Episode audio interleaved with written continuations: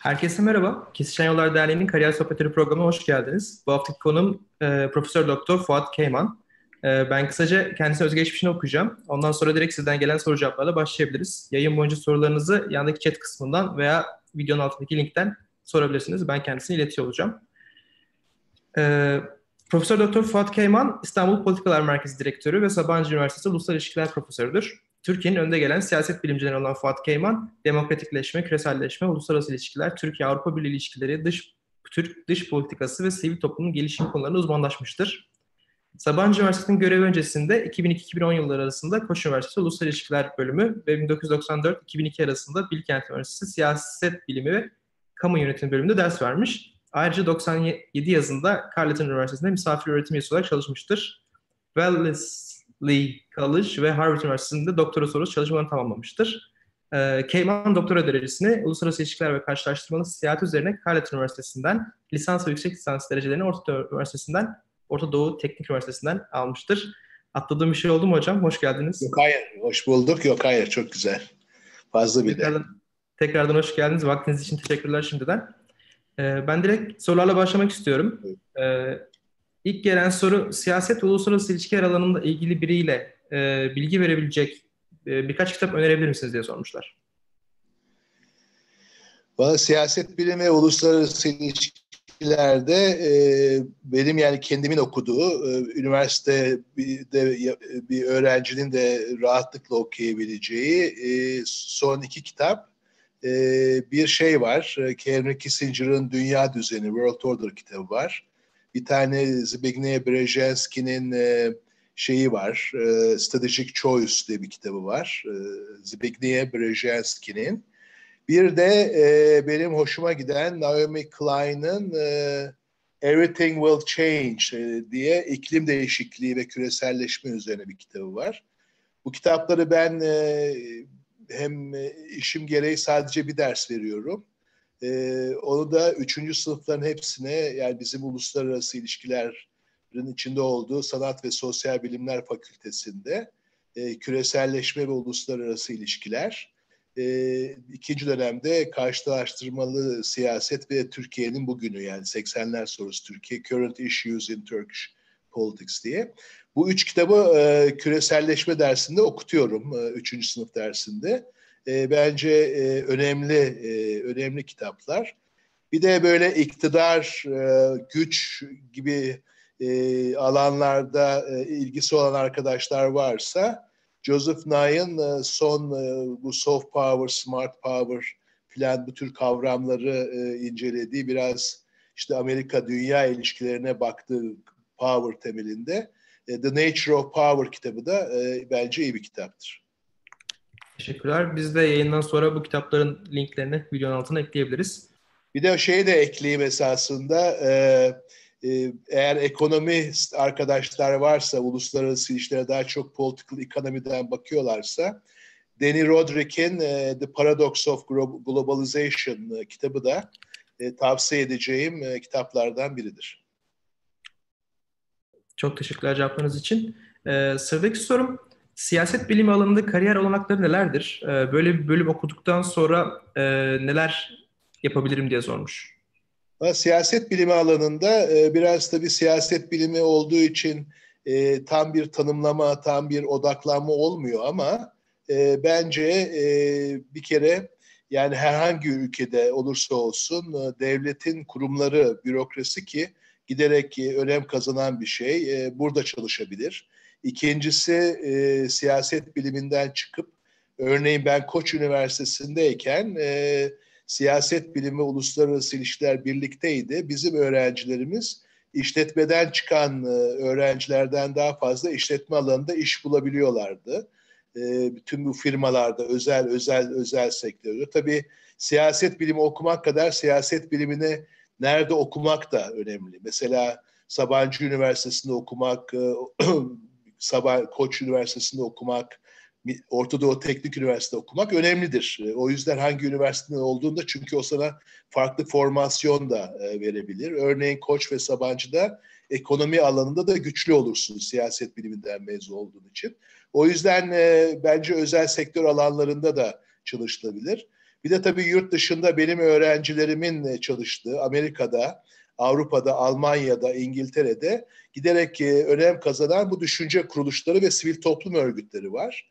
E, onlarda da esasında çalışmak e, bu İngilizce'de stepping stone dediğimiz yani bir, bir yere başlayıp ondan sonra oradan bir hamle yapma temelinde önemli oluyor. O yüzden bence bu tür alanlarda çalışabilirler.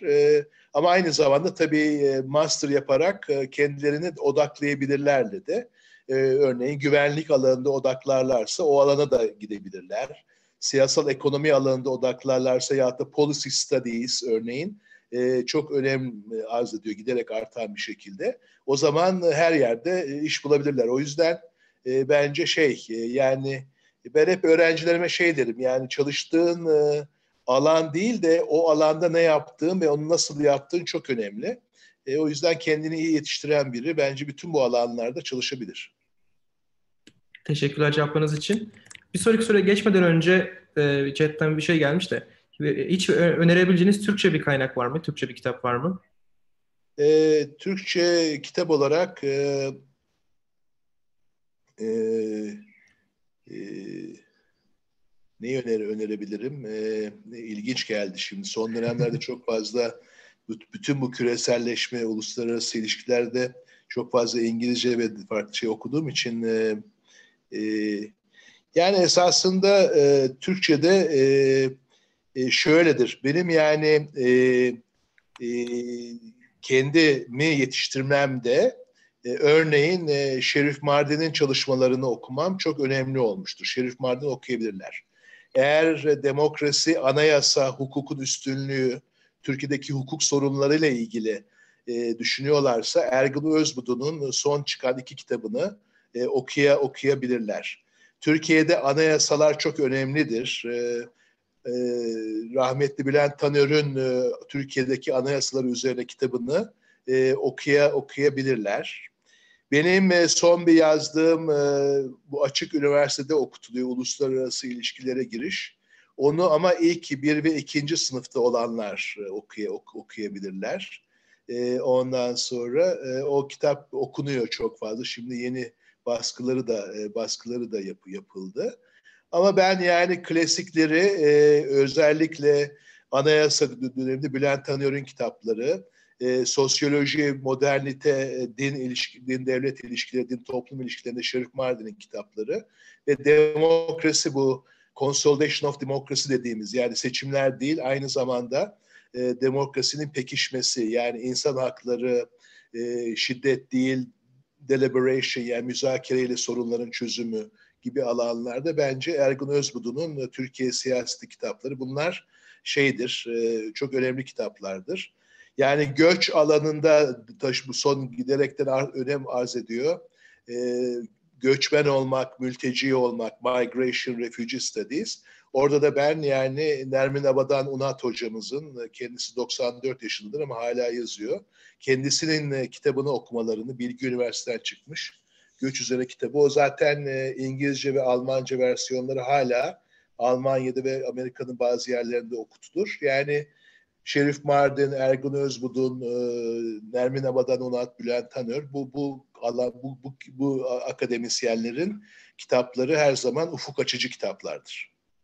Çok teşekkürler cevabınız için. Sıradaki sorum, siyaset biliminde doktora yapmanın akademisyen olabilmek dışında avantajları nelerdir diye sormuşlar. Bir siyaset Şu bilimi oluyor, ben özür dilerim, devam et. Tabii bir siyaset bilimi uzmanı olmak için doktora yapmak gerekli midir? Valla ikinciden başlayayım. Bir siyaset bilimi uzmanı olmak için doktora yapmak gerekli olmayabilir ama master yapmak e, önemlidir. Belli alanlarda uzmanlaşma temelinde. Ben zaten artık kariyerimin sonlarına gelmiş uzun zamanlardır üniversite içinde olan hem yurt içinde yurt dışında bir insan olarak master'ın ben zaten yani dördüncü sınıfa eklenmemesini savunanlardanım. Yani bir master'ın artık yani genel bir e, eğitim alıp öğrencinin ondan sonra bir, bir yıllık master'la odaklanması. O yüzden master'ı e, tavsiye ederim öğrencilerime. İlk soruya gelirsek e, Örneğin ben e, doktoramı yaptım. E, üniversitelerde işte ilk önce ya sonra doçent uzmanım. O profesör olarak çalışıyorum. Hocayım, akademisyenim, kitaplarım var, araştırmalar yapıyorum. O yüzden hani böyle bir akademisyenlik, araştırma yapmak, bilim insanı olmak öyle bir şey var. Fakat da aynı zamanda uluslararası hem alanda hem Türkiye'de giderek artan bir şekilde. Örneğin benim e, işlerimden bir tanesi olan, Sabancı'dan çıkmış ama belli bir bağımsızlığı olan, şu anda 40-45 kişi çalışıyor.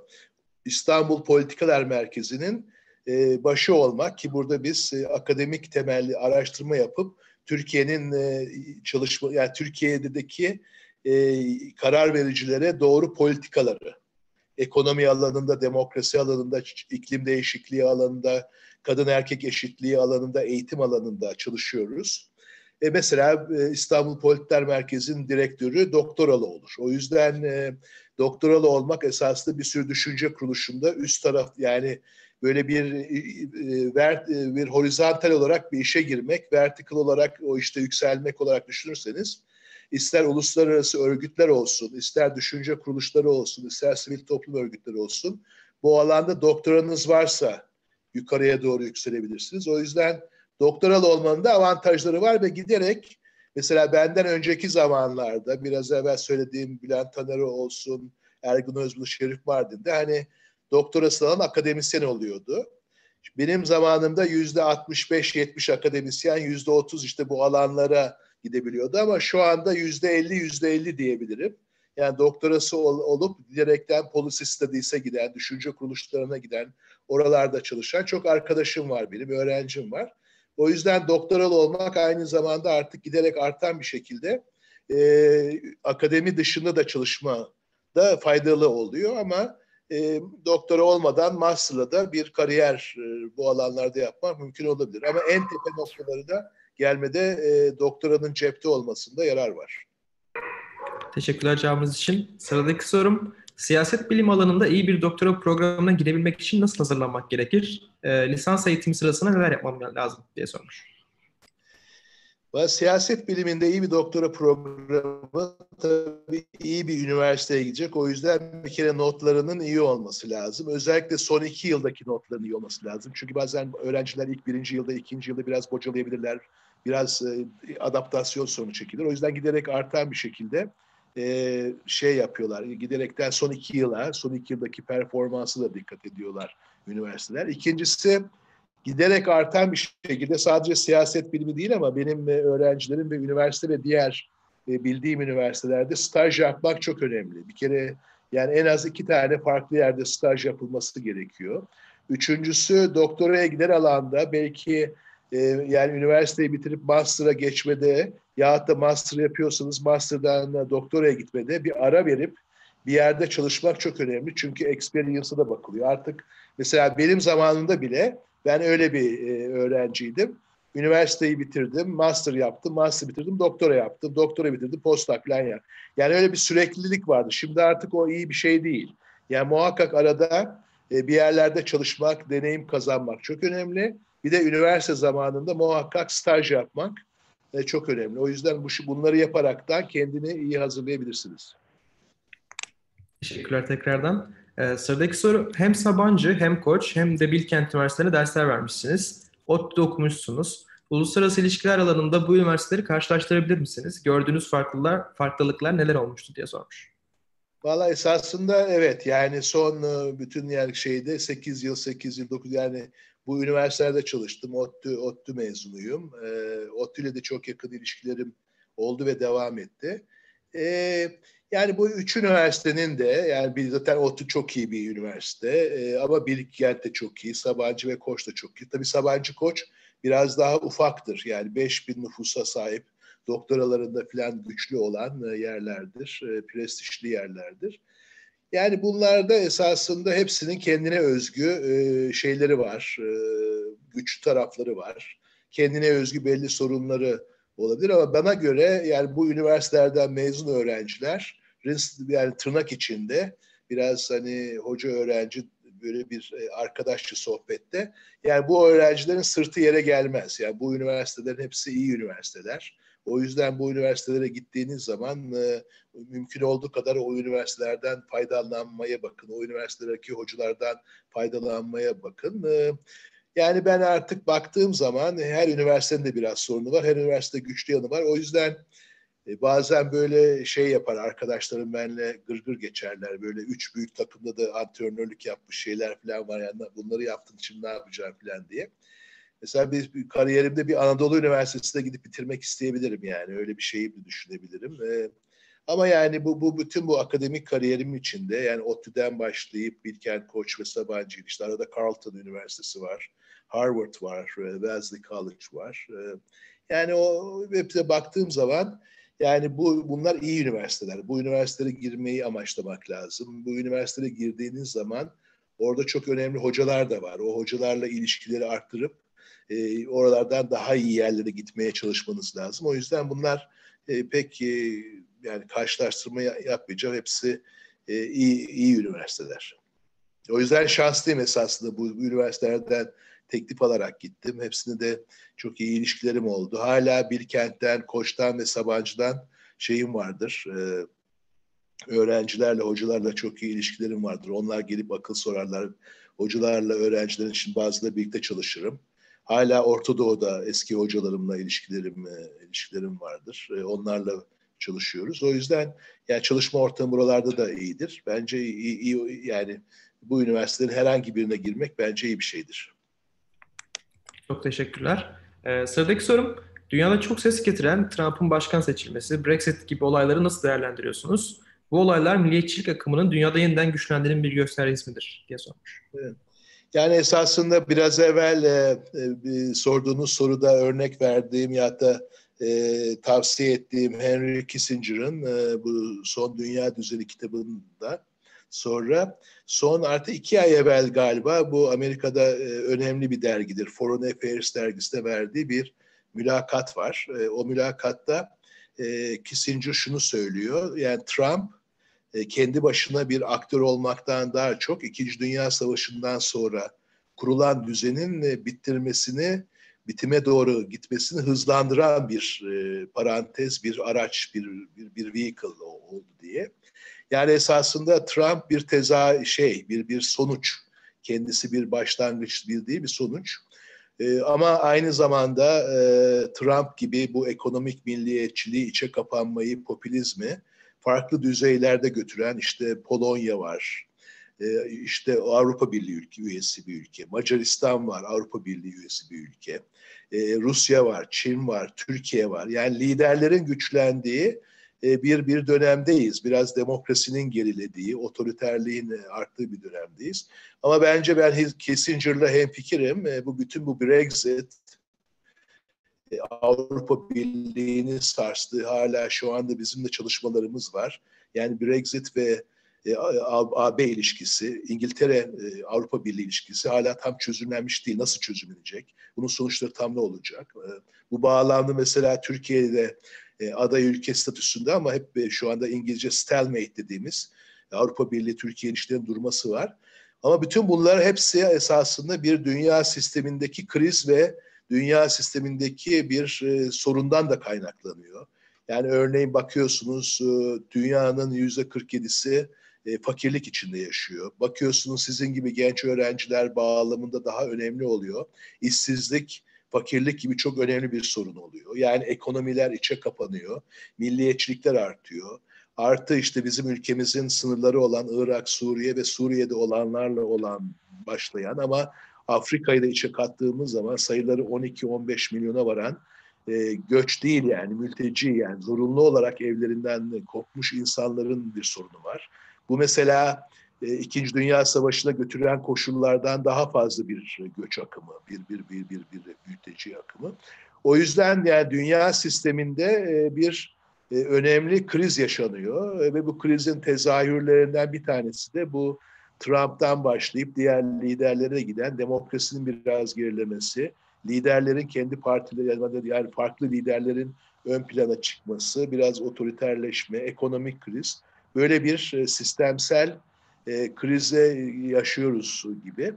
Tabii öyle olunca da e, İkinci Dünya Savaşı'nın başlangıcı gibi orada da İsrail Berlin şey derdi yani o bütün bunların hastalık bir milliyetçilik ama o milliyetçilik savaşa götüren sürekli içe kapanan ve kendisi içe kapanırken başka ülkeleri yok etmeye çalışan bir milliyetçilik. O yüzden yani endişelerin arttığı bir dönemden dönemden geçiyoruz. O yüzden de e, bu ikazların yapılması önemli. Tabii ki e, bence olumsuz gelişmeler ama tek tek ülkelere bakmak çok önemli olduğu kadar yani Kissinger'ın söylediği gibi bu İkinci Dünya Savaşı sonrası sistemde kurulan kurumların işlememesi, işte Birleşmiş Milletler, IMF, Dünya Bankası, Dünya Ticaret Örgütü gibi, AB'deki sarsılmalar, bütün bunlara baktığımız zaman daha genel bir e, sistemsel sorunun da yaşandığını özellikle küreselleşen dünyada e, görüyoruz ve herkes bu bağlamda e, biraz endişeli. Biraz da o yüzden yani Türkçe kitap ve İngilizce kitap deyince esasında bu yani dünyanın gidişatıyla ilgili önemli analizleri okumakta yarar var. Ben e, bu bağlamda e, yani bu milliyetçilik artıyor ama e, demokraside eksilmeler, yani bu şey dediğimiz e, drift from democracy dediğimiz ya da backsliding dediğimiz şeyler. Yani bunlar hepsi esasında tek tek ülkeler kadar dünyada bir pattern oluşturuyor. O yüzden hani ilginç bir dönemden e, geçiyoruz. Hem ülkeler bazında hem de genel dünya sistemi bazında. E, biraz arkadaşlarımız e, bu Kissinger'ın söylediği Trump bağlamında e, ki yani bir Trump kendi başına bir aktör mü? Yoksa yani bu sistemin bugün geldiği noktada bir takım şeyleri daha da hızlandıran, daha accelerate eden, daha trigger eden bir bir bir bağlaç, bir bir bir bir bir vehicle mı? Ben ikincinin daha doğru olduğunu düşünüyorum. Tabii o zaman milliyetçilik bunun tezahürlerinden biri oluyor. Hocam çok korkutucu bir senaryo çizdiniz. Hiç umut yok mu? yo yo umut var. Tabii ki buna karşı mücadele yapılıyor. Örneğin e, Almanya, mesela Merkel bu ve Almanya'daki gelişmeler çok önemli. Mesela e, Fransa, Fransa'daki gelişmeler çok önemli. O yüzden esasında burada bir karar alınacak. Yani bu karar sadece biz mesela ülkemizde e, bu sorunu yaşıyoruz gibi oluyor. İnsanlar, e, insanların e, yani geleceğe olumsuz bakmaları e, daha fazla artıyor gibi oluyor ama e, yani biraz tabii endişeli olmakta yarar var.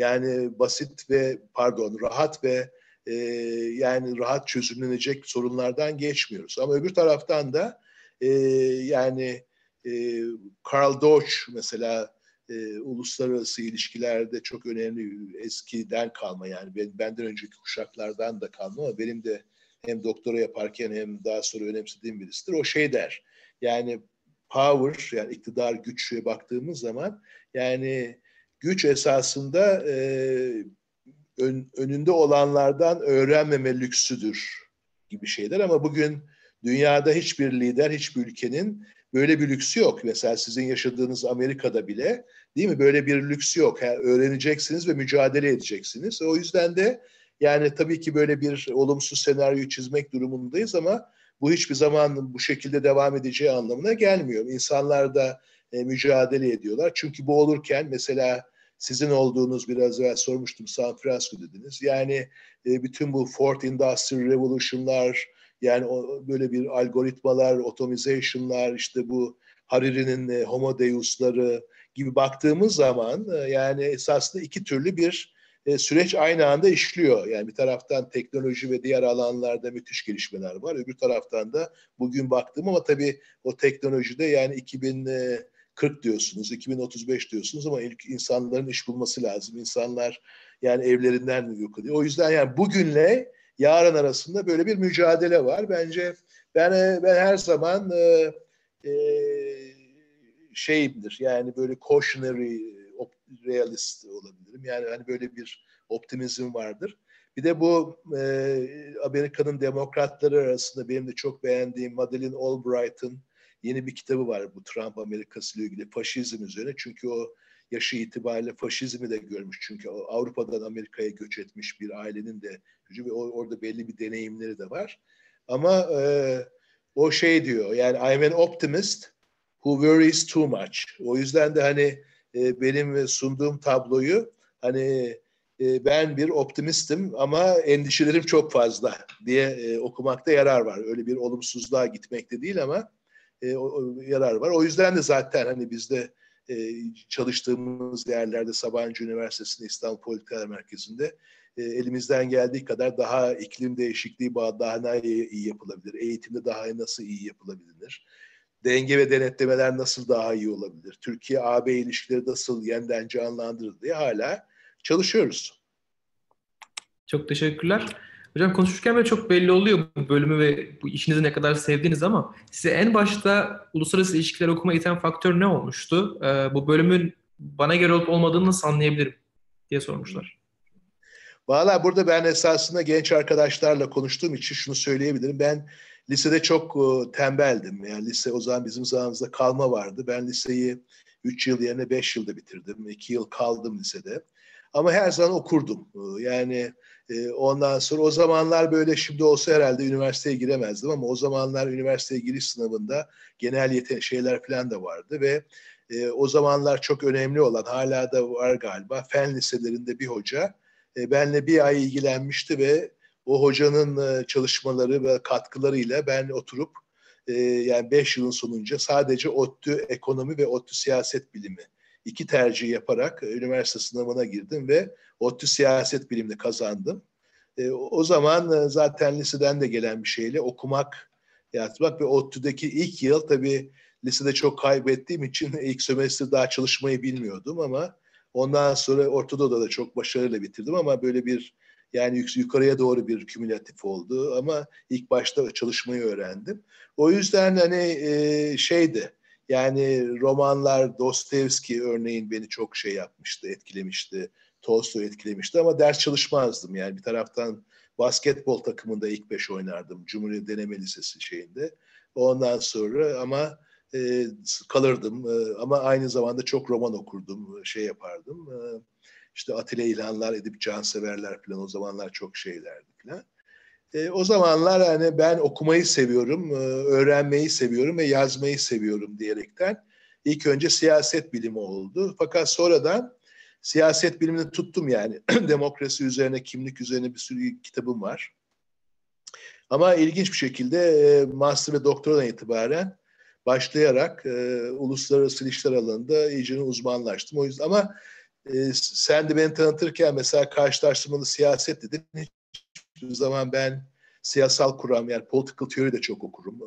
E, ve ders vermeyi mesela geçen sene Şirince'de felsefe köyünde e, böyle bir Aristoteles'ten e, küreselleşmeye, siyaset ve değişimi üzerine bir ders verdim.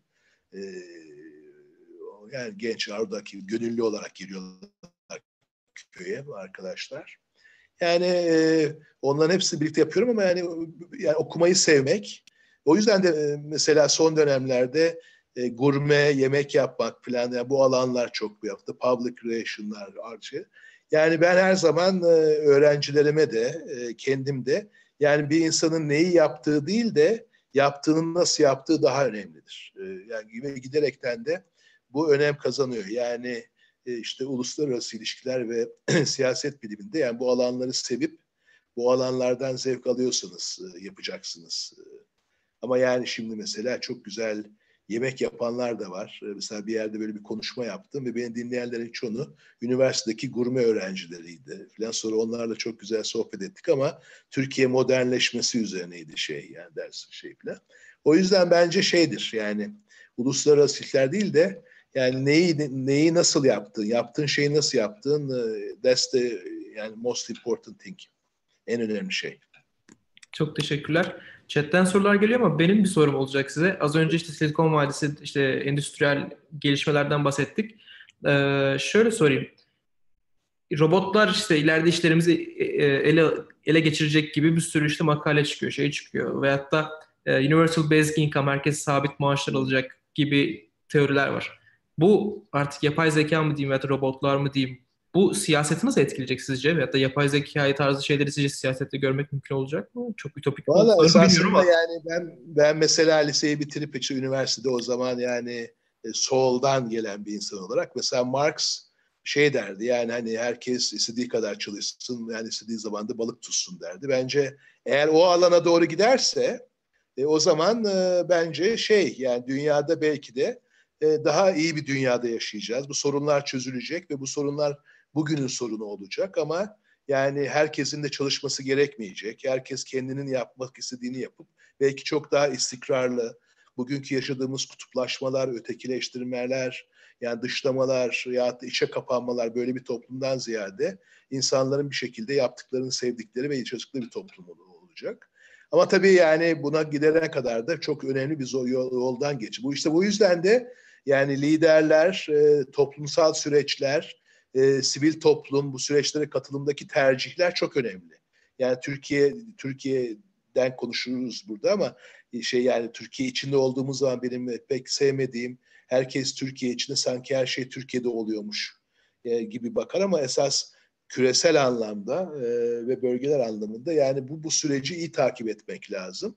E, ve yani içerisiyle dışarısının çok iç içe geçtiği bir yerden geçiyoruz. O yüzden e, yani bu mücadele yapılacak. Bence e, baktığımız zaman e, yani e, esasında e, yani hiper connected bir dünyada e, her iki tarafa da gidebilir. E, o yüzden yani bir üçüncü dünya savaşı temelinde konuşulanlar eskiden çok daha gerçekçilik kazanıyor. Yani ciddi insanlar, ciddi ekonomistler, ciddi e, uluslararası ilişkiler bunu ciddi olarak tartışıyorlar. Böyle bir olasılık var. Ama bu tür olasılığa da gidebilir. O yüzden de tercihler ve mücadeleler bence e, çok önemli. Yani şu andaki durum esasında her ikisini de içeriyor ama milliyetçiliğin, kimliğin, işte bu kaynaklar, doğal kaynaklar bunların e, önemli olduğu bir dönemden bir içe kapanma döneminden geçiyoruz. E, yani 2000'li yıllardan bugüne kadar işte 2001'deki 11 Eylül, arkasından 2008 krizi, Arap Baharı biraz umut sağladı 2010'da ama ondan sonra işte Suriye falan korkunç bir trajedi. Ya mülteciler falan. Yani bu bağlamda bugün mesela böyle şeyiz daha olumsuzuz ama ben her zaman e, küreselleşme derslerinde de elimden geldiği kadar yani e, e, bir haftayı muhakkak şeye ayırıyorum. Yani bu kaynaklar çok önemli. Food, e, water ve land yani toprak, e, su ve besin. E, ama aynı zamanda bir kaynağı bu Fort, bir haftayı Fort Industrial Revolution yani bu değişimlere şey yapıyoruz. Öğrenciler o konuda şeyler hazırlıyorlar, çalışmalar hazırlıyorlar, paperlar sunuyorlar falan. Yani bu anlamda her iki tarafa da gidebilir yani öyle bir, bir, bir dünyada yaşıyoruz. O yüzden o kısmı göz ardı yani hiç hiç etmemek lazım. Zaten o biraz olum yani yani I'm an optimist who worries too much da yani esasında yani ben her ikisini de düşünerekten konuştuğum için bunu, bunu